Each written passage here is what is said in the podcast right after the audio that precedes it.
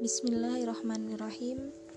Assalamualaikum warahmatullahi wabarakatuh.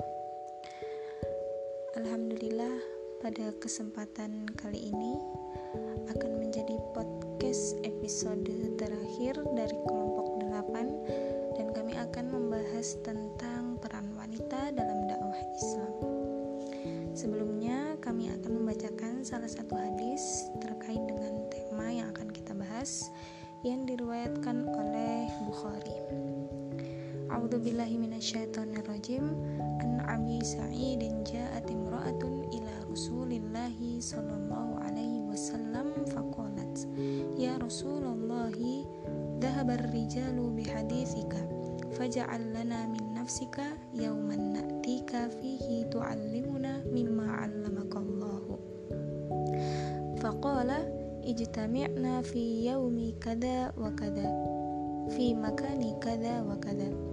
Fajtama'na fa'atahunna Rasulullah sallallahu alaihi wasallam fa'allamahunna mimma 'allamahu Allah thumma qala ma minkunna imra'atun tuqaddimu baina yadayha min waladiha thalathatun illa kana laha hijaban minan nar فقالت امرأة منهن يا رسول الله اثنين قال فأعادتها مرتين ثم قال واثنين واثنين واثنين Dari Abu Sa'id berkata bahwa seorang wanita telah datang kepada Rasulullah sallallahu alaihi wasallam lalu berkata, "Wahai Rasulullah, kaum pria telah pergi membawa hadismu."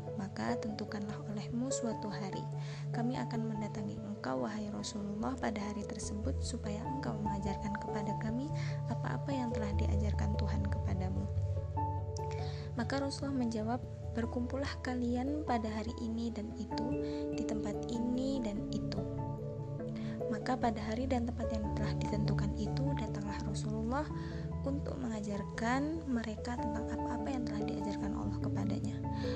Rasulullah bersabda, tiada seorang wanita pun di antara kalian yang ditinggal mati terlebih dahulu oleh ketiga orang anaknya, melainkan ketiga anaknya itu akan menjadi hijab atau penghalang bagi dirinya dari api neraka.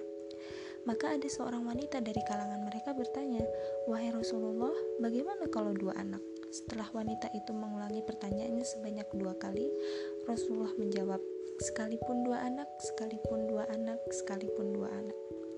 Mendengar yang dirahmati Allah Subhanahu wa taala, sebelum kita melihat makna hadis tersebut, perlu kita ketahui bahwa makna dari dakwah itu sendiri adalah mengajarkan, mengajak, menyeru manusia dengan cara bijaksana kepada jalan yang benar sesuai dengan perintah Allah untuk keselamatan dan kebahagiaan di dunia dan di akhirat. Hadis ini menunjukkan bahwa dahulu para sahabat juga meminta kepada Rasulullah untuk ikut serta dalam majelis ilmu sama seperti para sahabat. Permintaan kaum wanita agar Rasulullah menyediakan hari khusus untuk mereka disebabkan oleh keinginan mereka juga mendapatkan kesempatan yang lebih banyak di samping dengan forum bersama kaum laki-laki ketika di masjid. Maka kemudian Rasulullah memberikan janji kepada hari dan waktu yang telah ditentukan. Sehingga para sahabiah ini memanfaatkan momen ini di majelis untuk mempelajari segala sesuatu ajaran agama Islam terkait dengan permasalahan wanita. Sebagaimana yang telah diketahui sebelumnya bahwa eh, dahulu kaum wanita itu selalu diperlakukan tidak manusiawi dan sangat direndahkan. Kemudian Islam datang membawa cahaya untuk seluruh umat manusia, baik laki-laki maupun perempuan.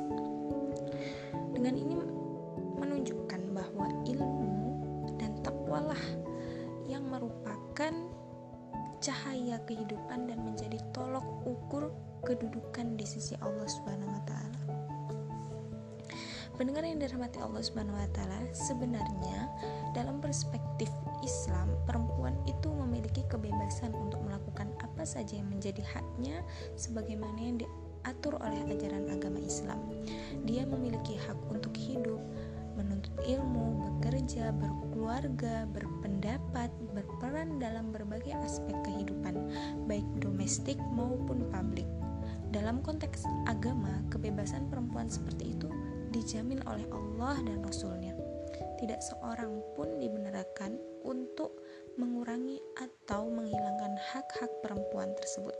Sebagaimana hal ini sudah disebutkan di dalam Al-Quran dan ayat ini cukup masyhur di kalangan kita. A'udzu billahi minasyaitonirrajim wal mu'minuna wal mu'minatu ba'duhum awliya'u ba'din ya'muruna bil ma'rufi wa yanhauna 'anil munkar.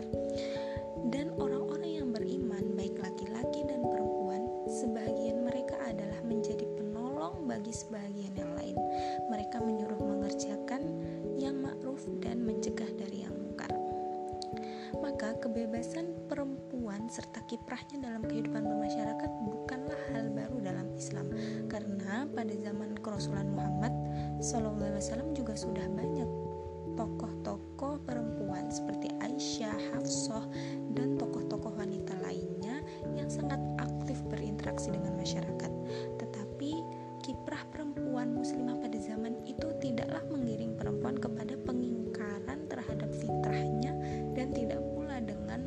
motivasi persaingan dengan laki-laki.